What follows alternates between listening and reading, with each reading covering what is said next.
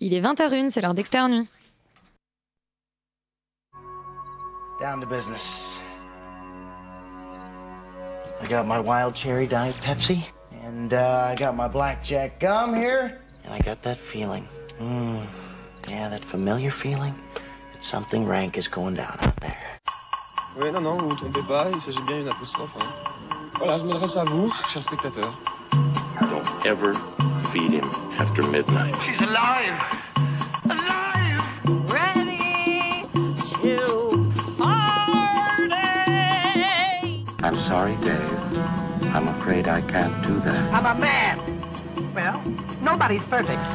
Qu'est-ce que c'est C'est pas quoi faire Les acteurs sont à l'aise dans leur personnage, l'équipe est bien soudée, les problèmes personnels ne comptent plus, le cinéma règne. Vers l'infini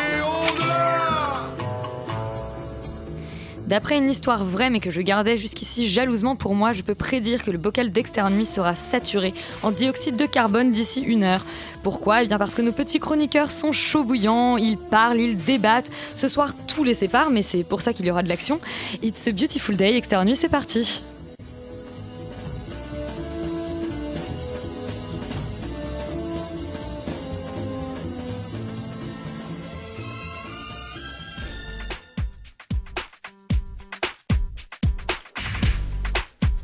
Bonsoir Camille Salut Elisabeth On va commencer ces breaking news par le box-office de la semaine. Ouais, on commence le box-office de la semaine avec Carbone, le dernier film d'Olivier Marchal avec Benoît Magimel et le rappeur Gringe.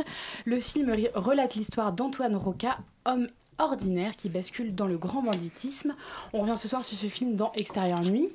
On vous donnera notre avis. En attendant, sachez que le film est en tête du box-office de la semaine avec 335 000 entrées.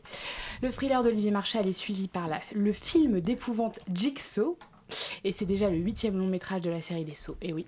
Réalisé par Michael et Peter Spirig, le film reprend là où on s'en- était arrêté au septième volet, donc inutile euh, de demander de le pitcher, j'en serais incapable.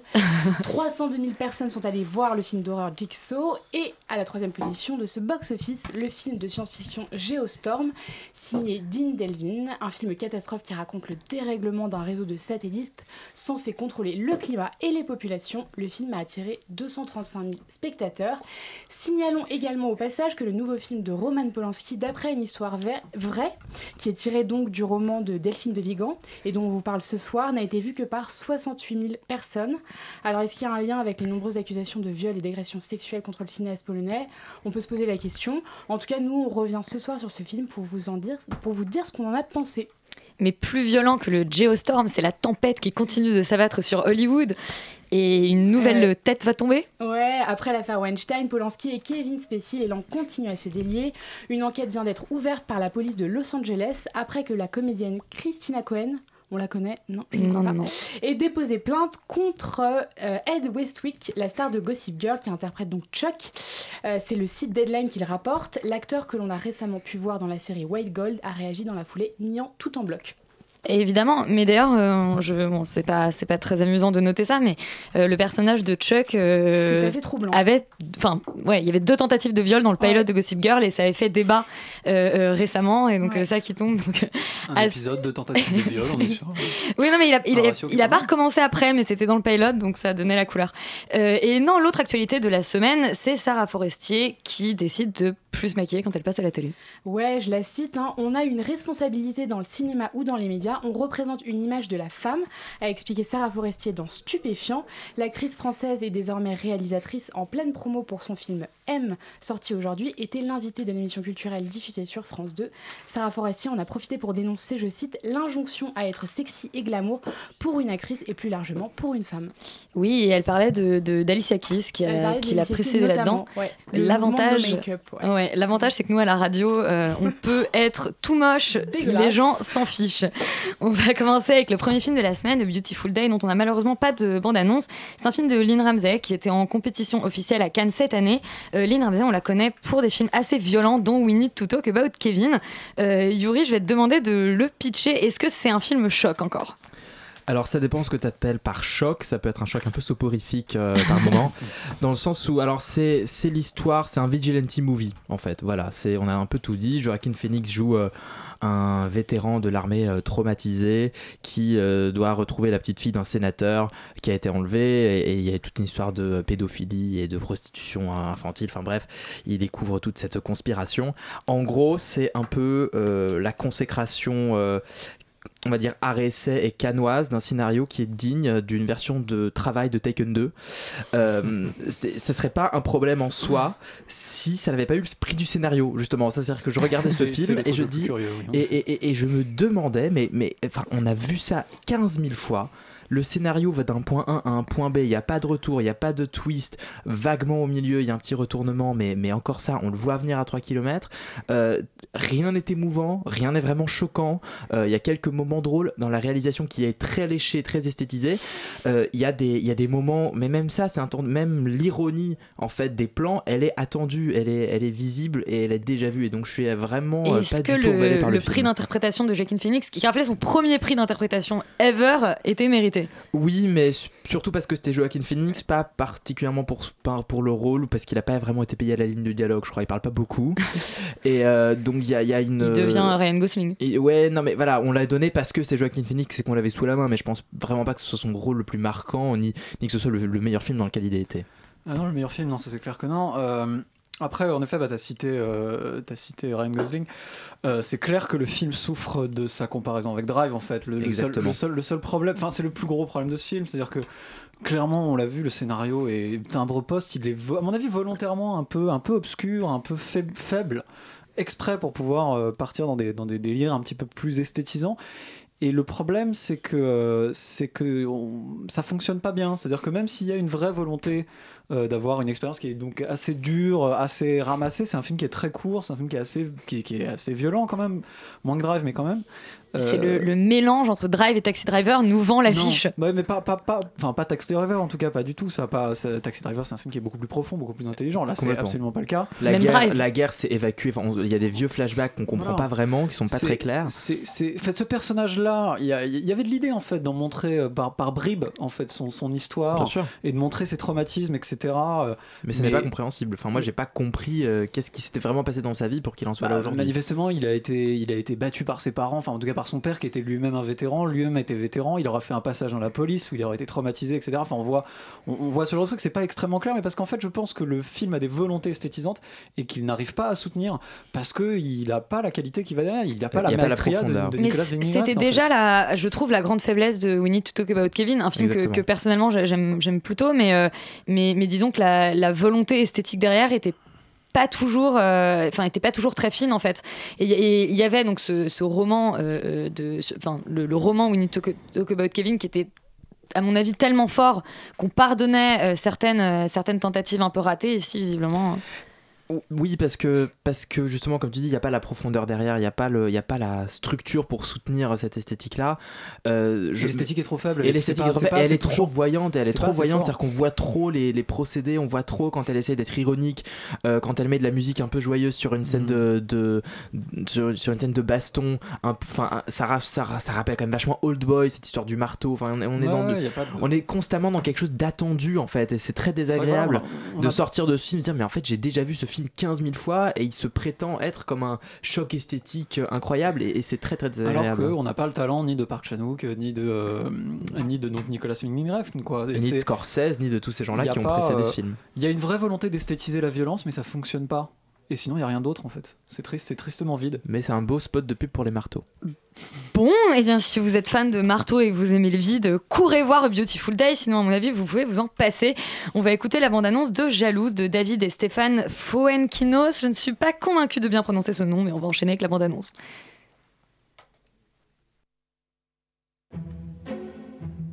Alors, comment vous sentez-vous? Je comprends pas ce que j'ai. Tout le monde m'a dit à quel point ma fille était belle et merveilleuse. C'est fou comme elle danse bien. Les autres étaient pas terribles, hein, Marc. J'ai des sautes d'humeur. Au travail, il y a une espèce de petite conne arriviste. Elle en fait des tonnes. Ça me rend dingue, tout le monde est baba devant elle. Le nouveau grand rôle de Karine Viard en femme qui pète les plombs. Bon, c'est pas la première fois. Euh, Jalouse raconte l'histoire d'une mère de famille qui, quasiment du jour au lendemain, passe d'une mère aimante à une mère horrible qui déteste sa fille et qui est jalouse maladive également de sa nouvelle collègue en hippocane et Cannes. C'est ça, les professeurs en hippocane et Cannes. C'est un très beau lycée parisien. Oui. Euh, Yori, qu'est-ce que tu as pensé de ce jalouse? Mais j'ai vraiment aimé. Voilà, j'étais très surpris de, de, de- En fait, j'étais très L'impression que surpris. c'est une comédie. hein. Non, non, ouais, alors. Pas oui et que- non. pas que, mais Oui et précisons. Et alors voilà, moi, c'est vraiment ce qui m'a plu dans le film, c'est ce côté justement tragicomique. C'est que vraiment, ce qu'on nous montre, eh ben, c'est pas drôle du tout. C'est vraiment cette femme qui pète les plombs, qui, vit, qui se rend compte qu'elle vieillit, que bah, elle vit mal le fait que son, que, que son ex-mari est une nouvelle femme, elle vit mal le fait que sa fille vole de pro- ses propres ailes, elle vit mal, bah, en fait, de voir. euh, euh, sa, petite, sa jeune collègue arriver justement, de, de voir que tout le monde réussit autour d'elle et, et que elle finalement elle commence petit à petit à être laissée sur le carreau. Et c'est très très fort en fait cette idée-là. Et je trouve que pendant, on va dire, les trois quarts du film, elle est extrêmement bien tenue, très très bien jouée et formidablement écrite aussi. Euh, je pense que à un moment, ils essayent un peu trop d'aller dans la comédie, un moment où c'est un peu trop tragique. Et je pense que c'est un peu l'erreur du film, euh, le moment où elle, euh, spoiler alert, euh, euh, empoisonne sa fille par mégarde. Je pense que c'est un Enfin, moi je trouve ça tellement énorme que, que j'avais du mal à en rire. Et en même temps, j'avais du mal à trouver ça très crédible. Donc c'est un peu, c'était un peu le problème qui, qui m'a un peu Ah bah, titillé c'est- sur la fin du film. C'est amusant parce que euh, moi justement j'ai comme toi j'ai beaucoup aimé le film jusque là. moi je l'accepte cette euh, cette euh, cette alors, est-ce que c'est une tentative de meurtre? Est-ce que c'est par mégarde? On sait pas très bien. Et d'ailleurs, ce que lui dit son ex-mari, c'est que quelque part, en fait, on s'en fiche de savoir si tu l'as fait consciemment ou pas, parce que l'acte ouais. est tellement grave. Moi, jusque-là, j'accrochais complètement. Et effectivement, là, je pense que le film euh, euh, aurait dû peut-être soit vraiment euh, virer dans le drame, soit plus assumer son choix. Le problème, c'est que effectivement, ensuite, moi, je dirais pas que le problème, c'est pas qu'on reste tant dans la comédie que ça, c'est qu'ensuite, on, on- on retombe dans, dans, dans des certaines, on va dire. euh, euh, euh, dans des- vraiment une sorte de logique d'écriture préécrite où on va avoir euh, toutes les scènes pour finalement nous, nous récupérer cet acte et, et ça traîne et ça traîne et nous en fait on, on veut pas que ce soit récupéré Et la façon dont elle se reconstruit, je trouve qu'elle est, elle est pas assez, elle est pas assez forte pour être émouvante à la fin, bouleversante. Enfin, tu vois, il y a quelque chose qui manque, je pense, pour euh, pour vraiment euh, emporter euh, Bah, le, le spectateur jusqu'au bout. Mais euh, c'est quand même un très très beau film.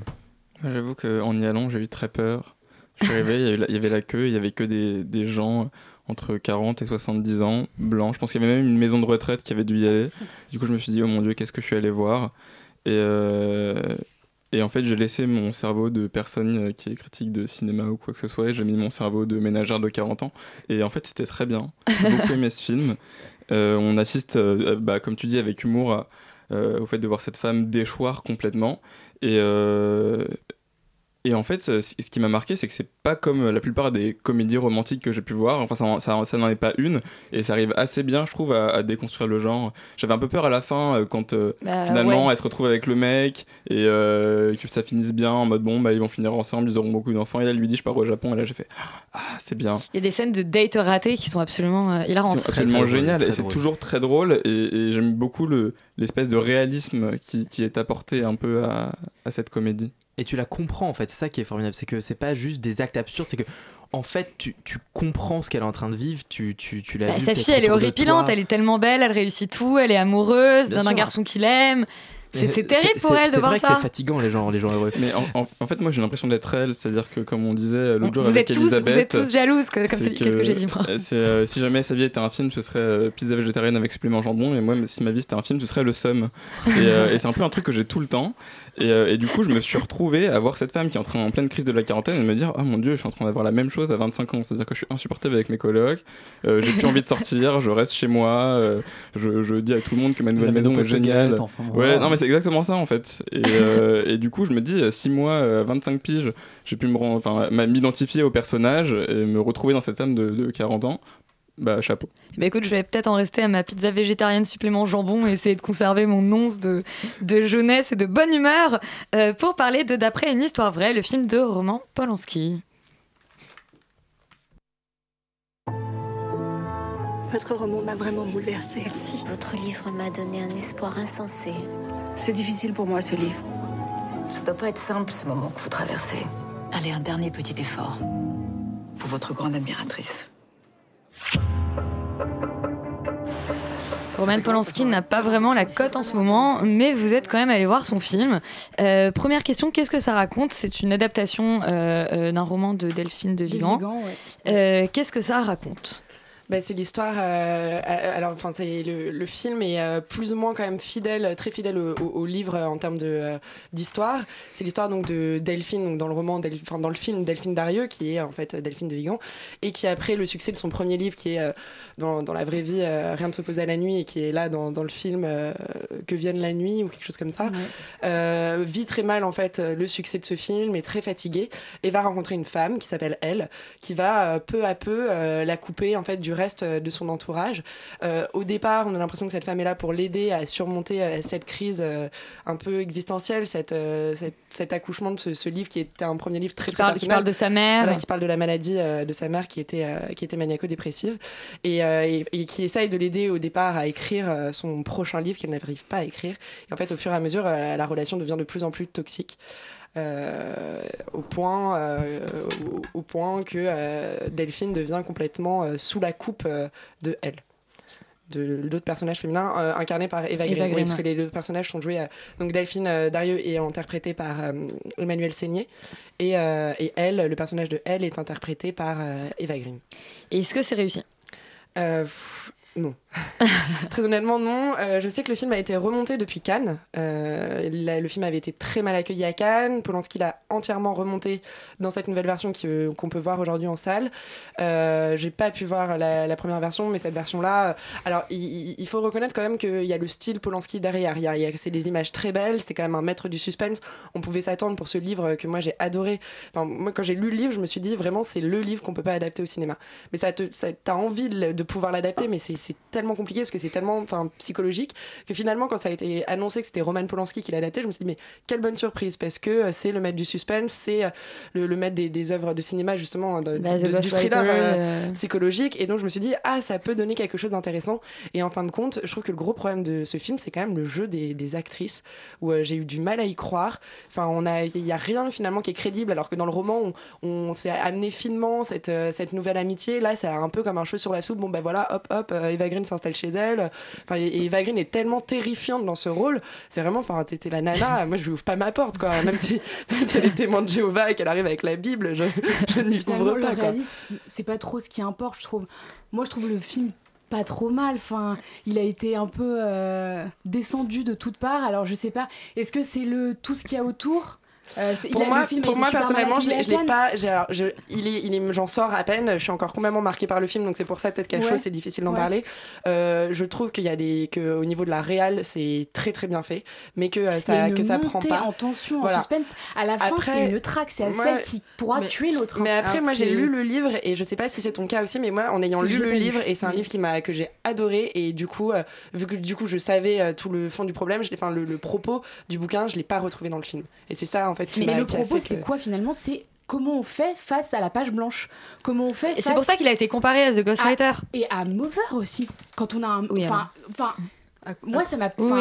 Sur le même thème, on avait quand même Mover il y a, il y a deux mois. Mais en fait, tout le- toute la fin du- Mover, là où c'était Ouais. hyper boursouflé, où il en faisait des tonnes. Et là, pour le coup, c'était pas. Enfin, là, pour le coup, tu te dis, c'est pas du tout réaliste et c'est. C'était chiant. Oui, à mais mourir. la, la là, fin, la fin du livre, la- le, le problème, la question de la fin du livre, c'est vraiment en fait la question de est-ce qu'elle, cette personnage de elle, a vraiment existé ou est-ce qu'elle l'a complètement inventé Bah, Et tout- moi, dans et le film, je l'ai pas du tout retrouvé. Bah ça, oui, voilà, c'est que moi je trouve que ce film et tombe complètement à plat, enfin justement, enfin que ce soit à chaud ou à froid, enfin du coup je l'ai vu il y a quelques jours, mais pareil, je pense que ton avis ne changera pas, Léa, a priori, mais euh, c'est non, pour moi c'est il y a pas du tout de tension. Dès le début, on voit arriver comme des gros sabots, mais oui, parce que les, les actrices sont mal dirigées. Je pense que c'est des bonnes actrices, donc euh, elles sont mal dirigées. On n'y croit pas une seule seconde. Eva Green, exactement, on dirait une méchante sorcière sortie tout droit avec ses ongles rouges et, euh, enfin, enfin, je veux dire, enfin, Bah, Eva Green, quoi. non, mais Eva Green, enfin même, je sais pas, même dans James Bond, elle a été mieux, quoi. Enfin, tu vois. Ah non, non, mais je dis pas que c'est une mauvaise actrice, je dis juste que Eva Green, on l'imagine euh, mais dans très facilement, une espèce de, dans vamp avec Oui, ongles oui, rouges c'est et, euh, mais et dans- menaçante, dans- quoi. Dans Casino Royale, dans- en vamp, elle était beaucoup plus, enfin, elle avait quelque chose de beaucoup plus touchant. Je Là, enfin, plus veux à Sin City, ouais. Ouais, Mais parce je que je pense que-. Mais même, enfin, ouais, non, ça, ça retombe complètement à plat. Il n'y a pas du tout de montée de tension. À la fin, vraiment, je savais où ça allait arriver, mais dès le moment où Eva Green débarque dans l'image, donc c'est-à-dire 5 minutes après le début du film, on sait très bien comment ça va finir. On sait très bien qu'il va y avoir bah, un espèce de je doublement. Bah, moi, j'ai Et- souvent vu, enfin, j'ai l'impression d'avoir souvent vu quand même ce truc-là au cinéma du dédoublement de l'identité et de est-ce qu'on est vraiment, est-ce que c'est elle, est-ce que c'est pas une deuxième partie partie d'elle-même, etc. Bah, c'est justement ça, et c'est pour ça qu'on s'en fiche ça- que ce soit réaliste ou pas en Ah, fait. c'est pas la question, Elle moi, arrive, je- on comprend je- tout de suite, oui. mais c'est fait exprès. Mais on non, mais comprend c'est extrêmement mal filmé, je trouve. Enfin, vraiment, moi, ça, ça m'a. On comprend tout de suite que ça va être un, un danger et tout. Et, euh, et à la fin, tu comprends. Enfin, moi, c'est comme ça que je l'ai, compris. Tu comprends que euh, euh, elle a, elle- c'est un fantasme que Emmanuel Seigné, que Delphine Darieux, c'est, c'est complètement imaginé. C'est une image fantasmée due à la page blanche et qui va répondre à. Qui va, c'est un personnage qu'elle invente? Non, c'est pas un Bah, personnage si, qu'elle invente. Son double et un personnage en même temps? Oui, oui, c'est ça. C'est un espèce de, de double d'avatar Son d'elle-même. C'est un avatar de d'elle-même qui ouais, la voilà. pousse à, à écrire sur elle-même, à, à ressortir ses tripes. Mais ça, c'est très intéressant, mais je trouve que le film n'arrive pas à montrer ça, justement. Enfin, moi, j'ai pas. Justement, là, la tension, la traque, la fin, etc. Il y a toute tout- la question de qui a écrit le livre et ça arrive comme un cheveu sur la soupe, alors que- Qui est terrifiante. Euh. Non, moi, ça m'a pas terrifié. J'étais vraiment. euh, non, quoi. Enfin, j'avais l'impression. Bah écoutez, moi la, bonne nouvelle de la semaine, enfin une bonne nouvelle, c'est quand même qu'on descend les films canois, mais par contre on adore les comédies françaises. Donc, euh, bah, oui, jalouse. Donc il n'y a pas plus, euh, c'est la révolution sur le plateau d'Extérieur. On va marquer notre première euh, pause musicale. Est-ce que Stéphane peut nous dire ce qu'on écoute? Alors, en l'honneur de notre Necfeu, euh, que l'on verra tout à l'heure à l'écran, dans Tout nous sépare de Thierry Kiffin, Doucement les filles. on va écouter. contrôlez, contrôlez-vous s'il vous plaît. Il ne sera pas sur le plateau malheureusement. Et euh, on va écouter le featuring d'Orelsan et Necfeu qui est sur le dernier album La fête est finie d'Orelsan qui s'appelle Zone. Ouais, ouais. Laissez-moi, je suis dans ma zone. Laissez-moi, je suis dans ma zone. Laissez-moi, je suis dans ma zone. Laissez-moi, je suis dans ma zone.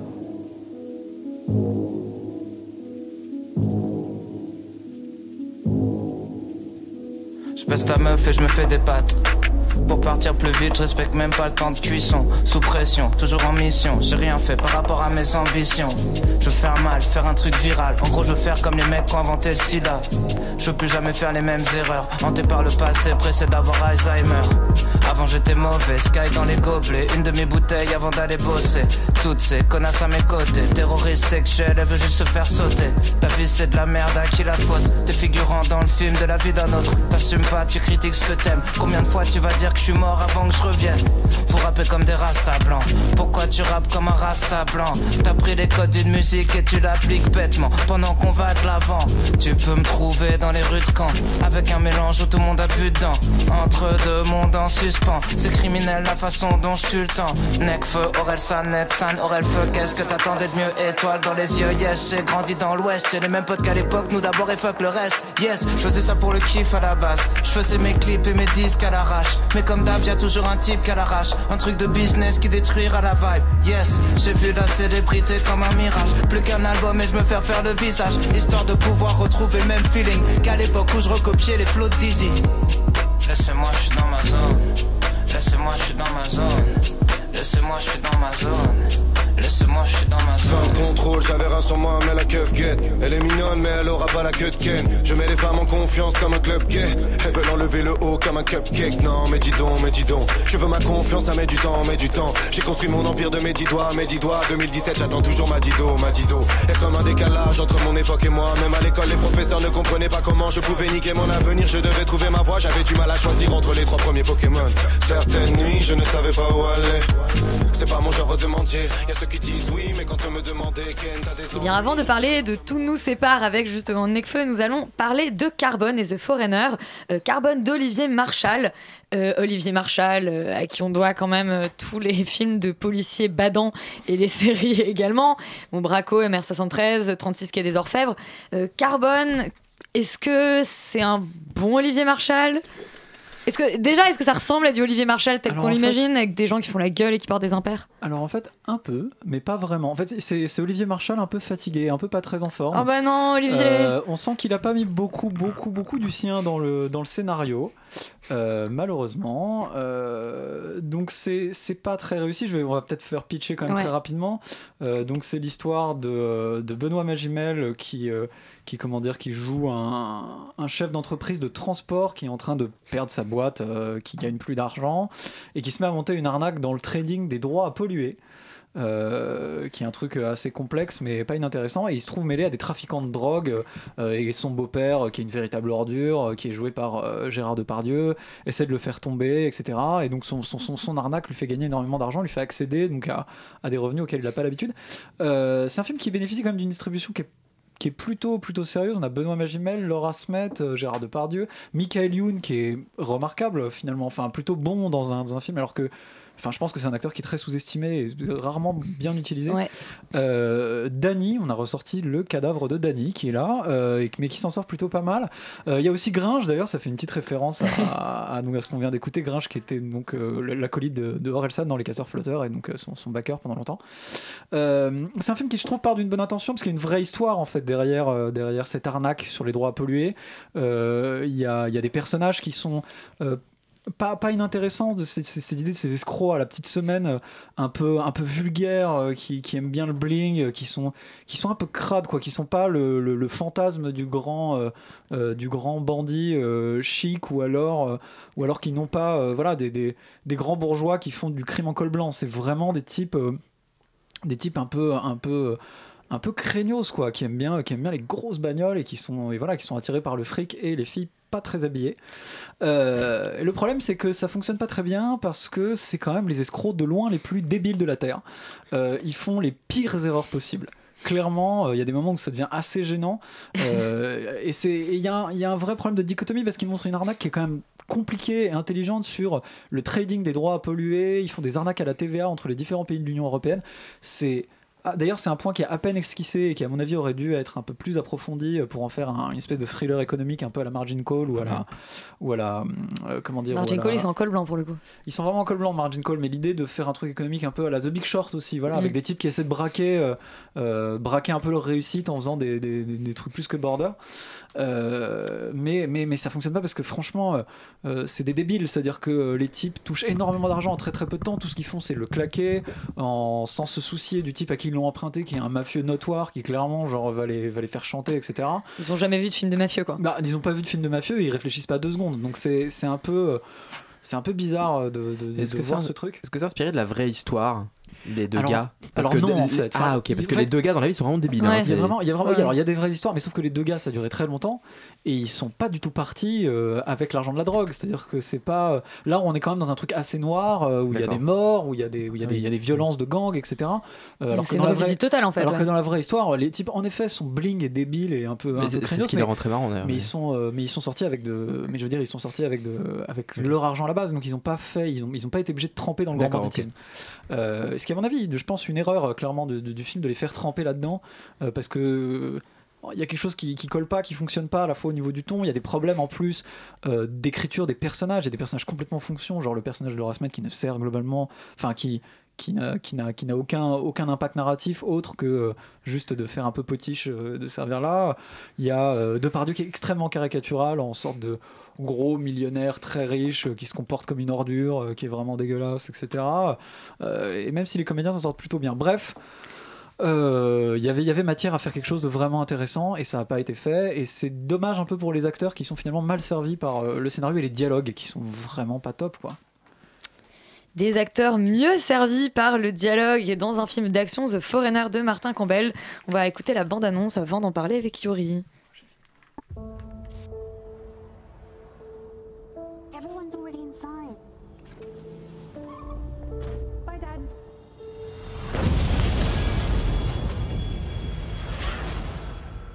An explosion rocked the city today. On parlait de Casino Royale tout à l'heure avec Eva Green. Bah, Martin Campbell, c'est le réalisateur de Casino Royale. Et de Green Lantern. Et oui, et de. Et de euh, alors, c'est lequel autre James Bond? GoldenEye. GoldenEye.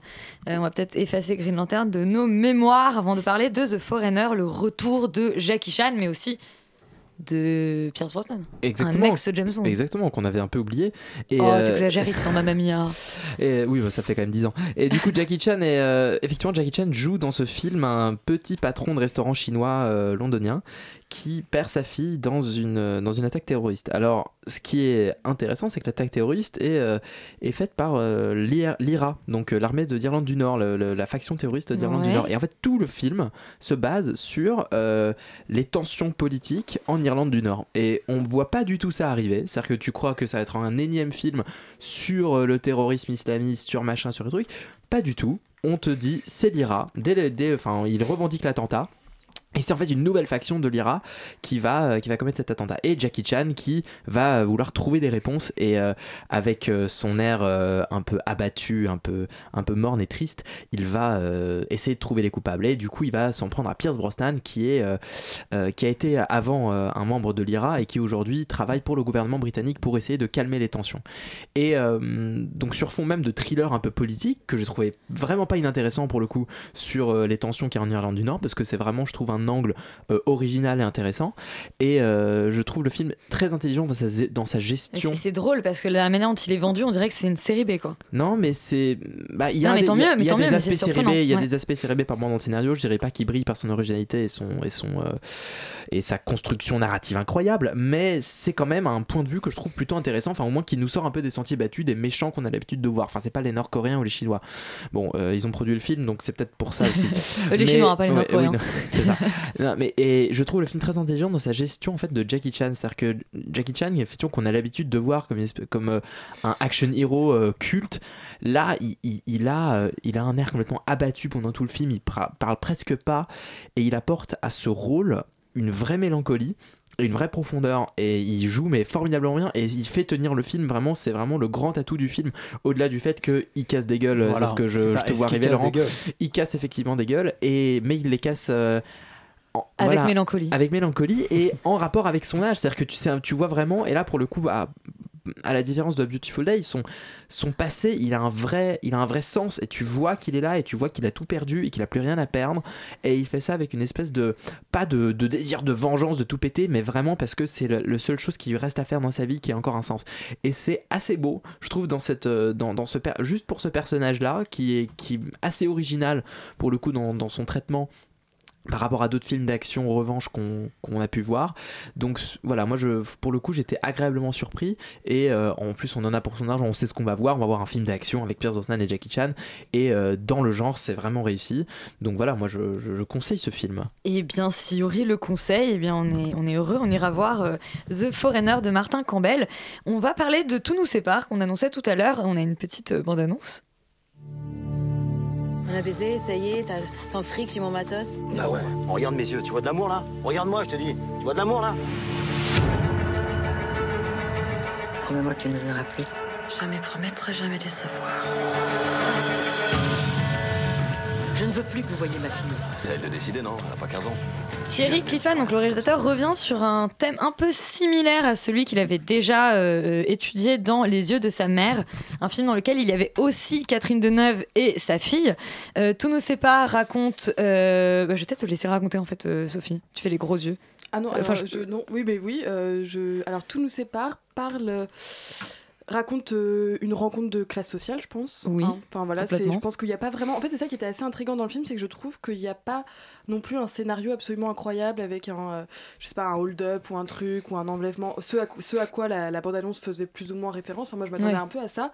Et au final, je trouve qu'il n'y avait pas non plus une action absolument phénoménale et ça se passe vraiment sur le, le lieu de la rencontre entre euh, Necfeu et, euh, et euh, Catherine Deneuve. Et, euh, c'est Catherine Deneuve ou c'est Necfeu qui te fait te dandiner comme ça un peu les deux. Mais euh, non, mais voilà, alors que c'est ça qui est intéressant, c'est que je trouve que la bande-annonce en fait vend un film qui est peut-être plus vendeur a priori, une rencontre entre Duvauchel et euh, Diane Kruger, un truc un peu haletant, etc. Et au final, Duvauchel, bon, je vais pas non plus spoiler, mais voilà, enfin c'est pas. Les c'est deux pas eux. personnages sont évacués. Voilà, mais c'est pas eux, c'est vraiment la, rencontre Bah, entre il y en a la- une Alors- qui s'atoche quand même pas mal. Alors qu'au départ, au départ, il faut préciser donc que, que, que Diane Kruger est donc la fille oui, oui, de Catherine Deneuve. C'est comme ça le point de départ de l'histoire. j'ai- j'ai- j'ai- voilà. Donc c'est vrai. Donc, euh, Diane Kruger est la fille de Catherine Deneuve. Elle a eu un accident qui fait qu'elle est plus ou moins infirme. Enfin voilà, elle, elle marche difficilement. Du coup, elle devient. On comprend qu'elle est plus ou moins camée. Enfin, elle a, elle a quelques problèmes d'addiction la. Plus ou moins, plus- plus que carrément, ouais. carrément camée, ouais. psychotrope. Euh, voilà, exactement. Et donc, du coup, eh ben, elle couche avec son dealer, qui est Nicolas Duvauchel, qui donc est un peu une espèce d'entrée dans tout un lieu, de, enfin, dans la cité du coin, etc. Et donc, évidemment, euh, elle, elle représente un peu la, la grande bourgeoise. Sa mère, donc jouée par Catherine Deneuve, est propriétaire, est patronne, etc. etc. Et, euh, et voilà, et, et c'est la rencontre entre ces deux univers euh, par, euh, par cette jeune femme. Mais cette jeune femme est effectivement très très vite évacuée. Oui, c'est euh, prétexte en fait oui, pour parler de la relation entre, avec vous. De la relation entre entre- Necfeu ouais. et, et Catherine Deneuve, que tout sépare socialement, euh, financièrement, mais en fait que tout rapproche euh, au niveau affectif et même c'est plus que ça. Enfin, c'est Ouais, c'est- une, une relation hyper euh, touchante, je trouve, qui se Hyper touchante. Euh, Tout de de, suite, euh, de reconnaissance, effectivement, de quelque chose. Après, affectif, je sais pas, mais quelque chose de l'ordre, même pas de la, du fils-mère non plus, c'est quelque chose. Non, c'est- aussi ouais, c'est un c'est- peu et amical, ça c'est aurait un peu été parti- hyper Oui, ça aurait été un peu nul, oui, voilà, nul de faire ça, quoi, Mais, mais- non, c'est une relation vraiment très fine au final et qui est, euh, alors voilà, qui est vraiment vraiment euh, subtile et intéressante et, euh, et qui m'a beaucoup touchée. Yori, tu n'étais pas d'accord sur euh, le, le sujet même du film? Mais non, mais je suis d'accord sur la rencontre Catherine Deneuve Necfeu, mais moi elle m'émeut pas une seconde quoi. C'est-à-dire que je, je, je vois ce que vous voulez dire, mais je trouve que le film est extrêmement maladroit dans sa gestion de ça, dans, dans la façon dont il le met en place, dans la façon dont il organise la rencontre, dans la façon dont il traite le personnage de Diane Kruger qui se fait étrangler par tous les personnages. Ah, C'est pas. une, c'est du, c'est d'une, voilà, je, je, le- je- vois ce qu'il veut faire, je vois qu'il veut nous faire un petit thriller des campagnes euh, euh, qui se passe dans les marécages du sud. Toi, mais- tu préfères- mais tu préfères c'est l'Irak, quoi. Magnifique. Oui, je préfère magnifique. Euh, les d'ailleurs, les paysages de l'Irlande du Nord sont très très beaux. mais non, mais là on est, je sais pas, je, je trouve le film intéressant sur son postulat. Je le trouve sincèrement raté dans sa dans, dans sa dans sa fabrication. Enfin, je, je vois je vois pas. Je trouve que Necfeu est une révélation Ah vraiment. ouais. Ah, il joue sûr. très Alors, bien. il faut quand même préciser que le, réalisateur, le réalisateur l'a trou- enfin, en fait, a décidé que ce serait lui son comédien principal en le voyant sur une, enfin, sur euh, le, le- la, la une d'un magazine. Non mais c'est parce qu'il est très beau et il Oui, est non, euh, et il joue très bien. Non non mais Et parce la- qu'il la- a une ça vraie compte quand même. sensibilité Il dans sa musique. Il a une vraie- lui-même et lui-même non mais c'est vrai Il qu'il a une vraie sensibilité dans mélancolie, sa musique et que lui-même il a- dit il a que une c'était- photogénie et que- hallucinante, et ouais. que c'est pas que de la photogénie et lui-même a expliqué que si ça avait euh, si bien marché c'est que le personnage il, qu'il il se sentait très très proche de ce personnage en Ouais. fait Mais, mais, mais je, je- je te rejoins, Yuri, pour le coup, sur, euh, sur le, le- la problématique du film. Enfin, je trouve qu'il y a. La relation est très bien. Moi, pour le coup, elle me, elle me touche et je la comprends et je l'entends. Mais par contre, le film, je le trouve effectivement un peu bancal et la fin un peu facile. Et, et voilà. Et je trouve qu'il y a des petites naïvetés comme ça de scénarios qui sont.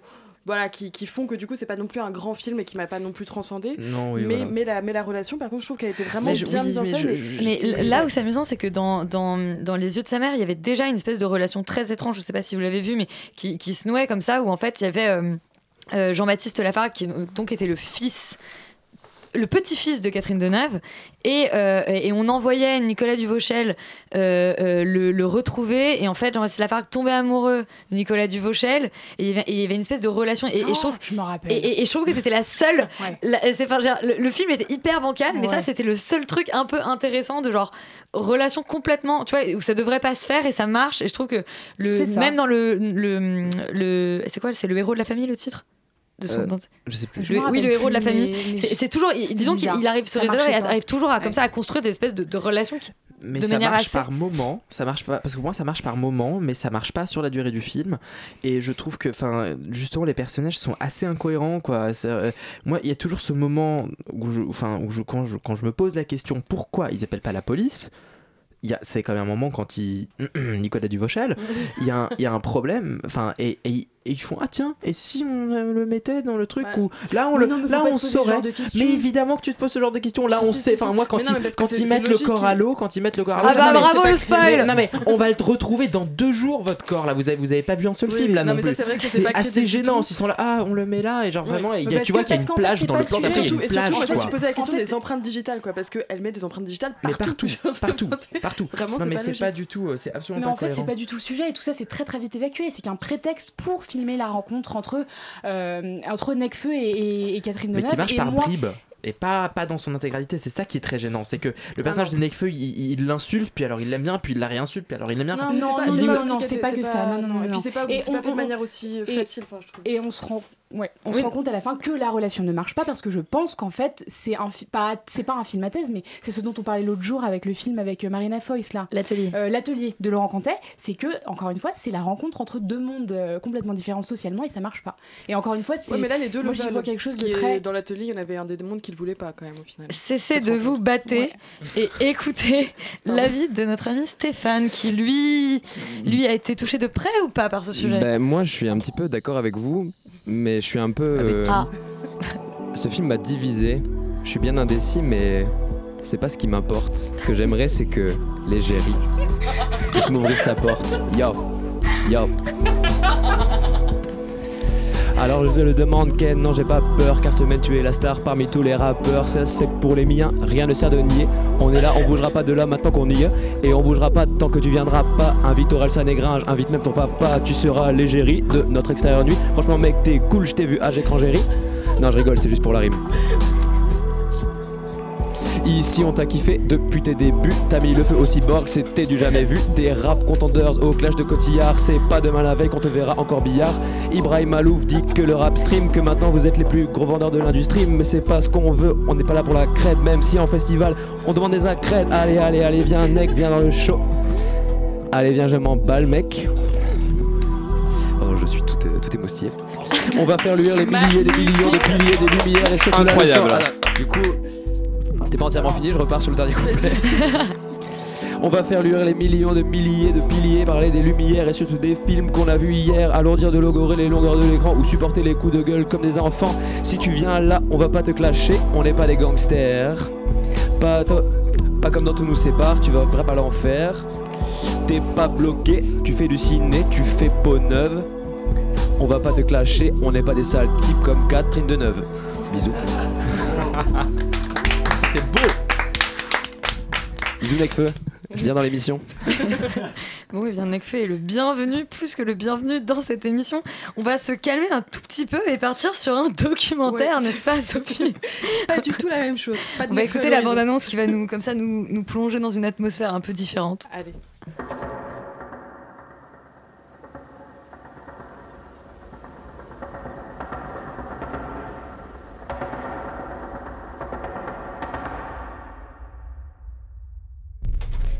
Stéphane, tu nous improvises euh, de nouveau un petit couplet là-dessus ou pas On va demander à Sophie d'essayer. Alors écoute, je vais pas faire de, je vais pas improviser de petits rap dessus parce que non, voilà. Mais euh, écoute, mais c'est un très beau euh, documentaire donc de 50 minutes, ce qui vaut quand même le coup d'être précisé parce qu'un documentaire de 50 minutes en salle c'est rare et qui sera diffusé donc sur Arte aussi le 20 novembre si jamais vous n'avez pas de cinéma qui le diffuse à côté de vous. C'est euh, toujours un bon, vous avez toujours un moyen d'aller le voir. Donc euh, il a été réalisé dans le cadre du prix pour le bal de la jeune création et le film fait partie d'un projet pluridisciplinaire qui regroupe donc à la fois le film, une exposition d'installations et de photos, une création sonore pour France Culture et un livre. Donc l'expo, le livre et la création sonore sont intitulés Braguino ou la, communauté impossible. Le réalisateur qui s'est fait connaître donc en 2015 avec Ni le ciel ni la terre questionne le devenir d'une utopie, ici incarnée par le choix d'Ivan Braguino et de venir vivre avec sa famille au fin fond de la taïga sibérienne, coupée de notre civilisation et vivant selon leurs propres règles. Donc cette bulle utopique est peu à peu fissurée lorsqu'une autre partie de la famille vient s'installer en face de ces mêmes Braguino, famille qui est forcément aux antipodes des Braguino. Donc dès lors, il y a un conflit larvé qui s'instaure peu à peu. Et, euh, et ce conflit est mis en scène par une escalade rapide et pourtant complètement imperceptible de la tension dans une atmosphère, dans l'atmosphère mystérieuse de la taïga qui est magnifiquement filmée dans des tons gris, vert, bleu et qui permet donc un- une entrée dans un univers euh, vraiment fantastique. Et ce village devient peu à peu une espèce de frontière entre réel et irréel. Et donc c'est une fable qu'on pourrait presque qualifier d'anticapitaliste, tout à la fois lucide et rêveuse, et qui a l'intelligence justement de nous raconter avant tout, en jouant sur les codes du documentaire, de la fiction et aussi de l'art vidéo, un conte étrange, fou, décalé, étendu toujours par une espèce de sourde inquiétude qui est là dans chaque plan, enfin grâce à la musique aussi, c'est vraiment c'est impressionnant. Et donc de l'autre côté, il y a l'exposition au bal qui importe, enfin je pense qu'il est vraiment, faut il faut voir dans son dans son, dans son intégralité cette œuvre parce qu'elle permet de compléter en fait la lecture du film en proposant donc à la fois des extraits du film et des photos qui sont disséminées dans un lieu comme ça semi-obscur Et, euh, et, euh, et comme ça, l'expo et le film permettent de donner une espèce de lecture différente de l'utopie. Une, euh, dans, donc dans l'exposition qui serait fantasmée, donc de l'ordre du possible, parce que c'est des photos qui sont disséminées et qui vivent par elles-mêmes, et impossible quand elles sont montées, connectées, quand il y a un montage de ces photos, qu'elles deviennent donc, euh, comme dans le film, dans une espèce de réalité, donc euh, l'utopie du vivre ensemble est une, euh, enfin juste une utopie et n'est pas, ne peut pas se réaliser. Enfin, ce qui est assez terrible comme, euh, comme, comme, de- de- Ouais. ouais, comme discours, mais c'est vraiment ça qui, qui ressort de la confrontation pour moi entre l'exposition et le, et le film. Et, et donc le réalisateur dit à propos de son film, Braguino, c'est l'étude d'un microcosme révélateur d'un instant de bascule de notre civilisation.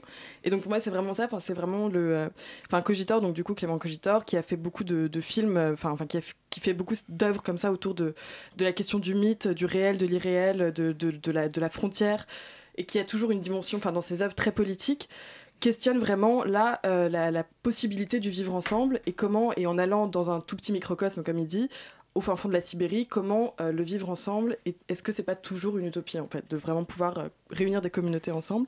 Et donc du coup, il y a aussi à la galerie euh, Eva Ober, en ce moment, jusqu'au 1er décembre, des œuvres de Clément Cogitor qui permettent aussi de, comprendre un peu mieux comme ça sa réflexion et son, et sa- son travail, enfin voilà, et ses, thèmes. Qui, donc on peut retrouver donc dans ses œuvres des, des, une des, œuvres pardon, dans cette galerie qui questionnent la formation du mythe, la nécessité aussi du mythe dans la constitution de nos sociétés. Et en particulier, donc, par exemple, un court métrage qui a été commandé par les Pères à Bastille, sur, euh, qui montre sur un extrait des Indes galantes de Rameau un groupe de danseurs de crampe qui est une danse née à Los Angeles dans les années 90 dans un climat de violence entre policiers et ghetto et ça donne quelque chose de complètement explosif. Et je pense que pour moi, c'est vraiment. euh, ça, montre aussi vraiment toute la, toute la complexité de son œuvre et ce qu'il essaye de, de, de montrer, qui est toujours sur une frontière en fait et qui est toujours sur, euh, sur, sur des questionnements comme ça entre. Enfin voilà, de la rencontre entre un, individu et sa société.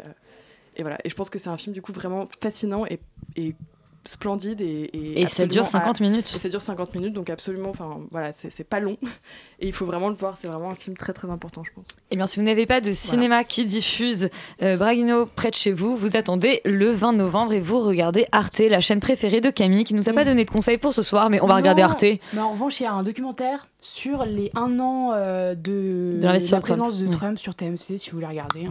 Ça a pas l'air génial. Mais et je sais pas ce qu'il y a sur Insta. Merci de nous conseiller des trucs pas super, euh, Camille. pas bah a sur voilà, bah vous regardez pas votre télé, vous l'éteignez et vous allez au cinéma.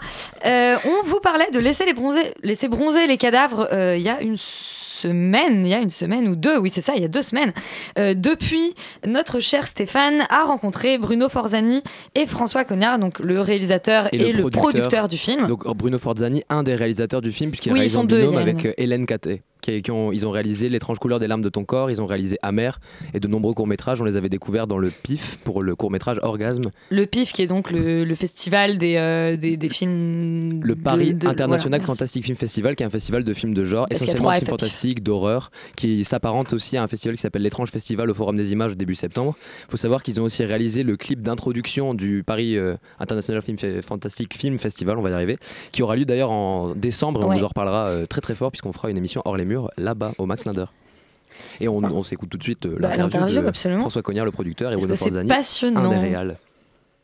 La première question qu'on voulait vous poser, c'est euh, on a lu quelque part, j'ai lu sur, euh, dans une interview que vous avez donnée pour Vice que d'habitude vous ne souhaitiez pas particulièrement réaliser des adaptations. Qu'est-ce qui vous a poussé à adapter Jean-Patrick Manchette? Euh, bah, tout d'abord le, livre, la qualité du livre. Euh, Laisser bronzer les cadavres est vraiment raconté via l'espace et le temps, qui sont deux euh, éléments très importants au cinéma. Et parce que les deux films précédents qu'on avait fait avec Hélène, puisque je co-réalise avec Hélène Caté, euh, donc Amer et l'étrange couleur des larmes de ton corps, étaient des films personnels. Et on était un peu arrivé au bout de notre collaboration euh, parce que c'était euh, voilà, des sujets intimes euh, et que c'était beaucoup d'années de travail à chaque fois dessus. Et donc du coup, le fait de travailler sur une adaptation, c'était euh, partir d'un matériau neutre et de pouvoir euh, recollaborer ensemble en fait. Puis, il se trouve que dans les années 80, euh, on a monté un magazine de cinéma qui s'appelait Starfix, avec Christophe Gans, Nicolas Boukrieff et Doug Edline. Et Doug Edline, c'est le fils de Jean-Patrick Manchette. Et c'est resté un bon copain. Et donc, euh, voilà, j'ai pu me renseigner très rapidement sur la disponibilité des droits et, euh, et sur la, la motivation de, de Doug, qui connaissait euh, les films de Bruno Hélène et qui a trouvé que c'était une très bonne idée. Voilà. Donc, c'était une, vraiment une heureuse coïncidence. Une sorte de, ouais, retournement de situation comme ça, c'était extraordinaire. Fascinant. Je suis le fils de Manchette. Euh, voilà. fascinant. un, un petit côté, oui, oh joli, un petit côté fantomas. Mais alors, du coup, euh, avec ça, euh, euh, quand- en combien de temps avez-vous mis pour euh, générer le film, que ce soit autant au niveau de l'écriture qu'au niveau de la, de la production? 4 ans. 4 ans. Je crois qu'on a commencé en, euh, en avril 2013, c'est quand on a commencé à, à- à écrire, et on l'a terminé en juin 2017. Euh, oui, c'est ça, on est en 2017. Oui, juin 2017, donc ça fait 4 ans. Vous étiez déjà sorti de, de toute la promo, tout le tour autour de l'étrange, couleur ou pas du tout? Euh, C'était juste après. C'était euh, un mois après. Voilà. Mais on a quasiment commencé à en parler pendant euh, Mhm. l'étrange couleur, si je me souviens bien. Ouais. Euh, Toute première fois, tu sais. euh, La toute première fois, c'était euh, après Amer. C'était Ouais. quand euh, il y avait le Amer qui était sorti. L'édition DVD, chez Wildside, Amer et un. Oui, parce que un- si, si Hélène a lu le livre en 2005, ça a dû trotter dans, dans sa tête depuis, depuis Ouais, longtemps. ouais, ouais, ouais, ouais. Euh, moi j'avais une question avant peut-être qu'on rentre dans les, dans les questions de- d'esthétique et, et d'analyse. Euh, comment vous avez monté le, le matériel en haut de ce, ce hameau parce que mais écoutez, là, vous avez euh, spécialiste. ça allait- ça- La production euh, euh, euh, a mis des hélicoptères à la disposition de la Réal. Vous riez, jeune sot, mais c'est exactement ce qui s'est passé. Oui, oui, c'est vrai, il a raison. Euh, C'est-à-dire qu'il y a eu des repérages qui ont duré très longtemps quand même. Ouais. Hein, Bruno et Hélène sont partis euh, dans le sud de la France, euh, dans plein de régions. Euh, ensoleillées à la recherche d'un village abandonné. Je peux vous dire qu'un village abandonné en 2017, c'est pas simple à trouver. hein. C'était simple à trouver dans les années euh, 70, 80. D'ailleurs, Mm. euh, le roman a été écrit par Manchette et Jean-Pierre Bastide, il faut pas l'oublier, en 71, alors qu'ils étaient en vacances dans les Cévennes, près de Pont-Saint-Esprit. Et, et je crois que le petit hameau dans lequel ils, ils étaient les a, les a inspirés. Mais c'est fini maintenant. Les Hollandais, les Anglais sont passés par là. Ils ont refait tous les murs. Il y a, de la- il y a du gazon partout. Euh, donc euh, on, oublie, on oublie les villages abandonnés. Et donc on a bien, bien ramé. Vous avez bien ramé pendant, pendant un an et demi pour le trouver. Vous êtes allé jusqu'en Sicile, si Ouais, je ne m'abuse. Tout à fait, ouais, ouais, exactement. Mais la Corse s'est s'est avéré le- le- l'endroit euh, parfait. Quoi, parfait? Idéal, je sais pas, mais en tout cas le- l'endroit qu'il fallait pour le film. Voilà.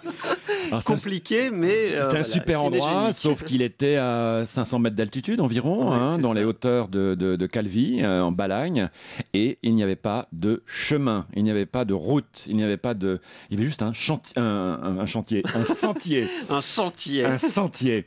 Donc effectivement, on a monté le matos euh, par hélicoptère. On a contacté des, des, des compagnies euh, euh, d'hélitreuillage corse, et, euh, et en début de tournage, on a dû monter euh, le matériel lumière, le matériel euh, caméra, déco, euh, ainsi que euh, une 504 hein, de 1350 euh, de, de 1350 gr- kilogrammes, hein, une, tonne 3,5 et il fallait absolument il fallait absolument ne, ne pas dépasser une tonne pour l'hélicoptère. Donc c'était galère. On a démonté les voitures on les a remontées en, en hauteur. On a monté euh, deux, deux motos également hein, deux vieilles BM hein, des BM de, de, de flics des années 60-70 Dommage pour les faire cramer à la moitié du film. Et il y a même la BM qui est montée là. Bah oui, la BM également. Oui, il y a, il y a la BMW et puis les deux motos BM. Et on a tout monté par hélicoptère, effectivement.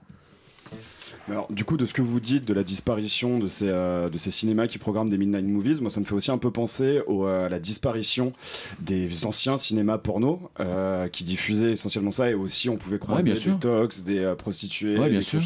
Est-ce que vous pensez que les deux étaient intrins- intrinsèquement liés et qu'ils ont disparu euh, ensemble ou est-ce que ces deux disparitions qui ont lieu à peu près au même moment sans euh, véritable lien? Bah, que ce soit le cinéma porno, le cinéma d'horreur, le cinéma d'aventure, le péplum, bah, il y avait les kung-fu aussi euh, qui passaient aux bergères et qui passaient, euh, voilà, enfin, il y avait, il y avait euh, tout, tout ce, tout- toute cette, cette vague à l'époque. C'était du cinéma populaire, hein, et c'était avant la vidéo, c'était, euh, c'était avant euh, le téléchargement, euh, etc. Donc on se retrouvait là, c'est vrai, et c'était l'occasion de, de- de- de- de découvrir des films qui, qui sinon n'étaient pas visibles à la cinémathèque. Maintenant, même la cinémathèque fait son programme bis tous les vendredis soirs, enfin tous les 15 jours. Euh, vraiment, il y, a- il y a eu, euh, grâce à Tarantino, on parlait de lui tout à l'heure, hein, qui à 20 ans a ressorti le cinéma populaire de, de, sa cave en disant regardez, il y, a des- y, euh, il y a des choses merveilleuses. Et on parle de Mario Bava, on parle de. D'auteurs italiens, de Fulci, d'Argento, euh, et même maintenant d'auteurs français. On retrouve des petits films français qui ont été faits dans les années 70. On se dit, waouh, c'était vachement bien en fait. Donc, euh, euh, c'est une autre consommation, oui. C'est une autre consommation. On allait s'acheter un merguez frites euh, boulevard de Strasbourg et on rentrait avec ça pour voir Maîtresse pour couple avec Brigitte Lahaye. euh, ou euh, ou euh, euh, Zombie, euh, le, le- les rats de Manhattan de, Bruno Mattei, quoi. Donc c'était euh, assez fun. C'est plus vraiment le cas. Euh, je crois qu'il y a des, euh, des collectionneurs aujourd'hui qui, ré- qui récupèrent du 35 mm et qui se font des soirées entre eux. euh, euh, euh, et puis euh, Ouais, des ciné-clubs, mais, mais euh, ou parfois, on en parlait tout à l'heure, des, des doux programmes en province où ils en profitent. euh, euh, voilà, là, je reviens de, de, de- de Lyon, il y a un festival qui s'appelle Seconde Zone, et la semaine Lyon dernière. Euh, le Mans, pardon. Euh, salut Johan euh, de Seconde Zone. et euh, le- le- le- la semaine dernière, ils ont programmé. Euh, Laissez bronzer les cadavres et derrière phase 4 de, de Saul Bass, hein, ce film magnifique, ce film de Mm. SF magnifique avec ses, fourmis, euh, colonisatrices. Euh, euh, qui a été présenté la, la-.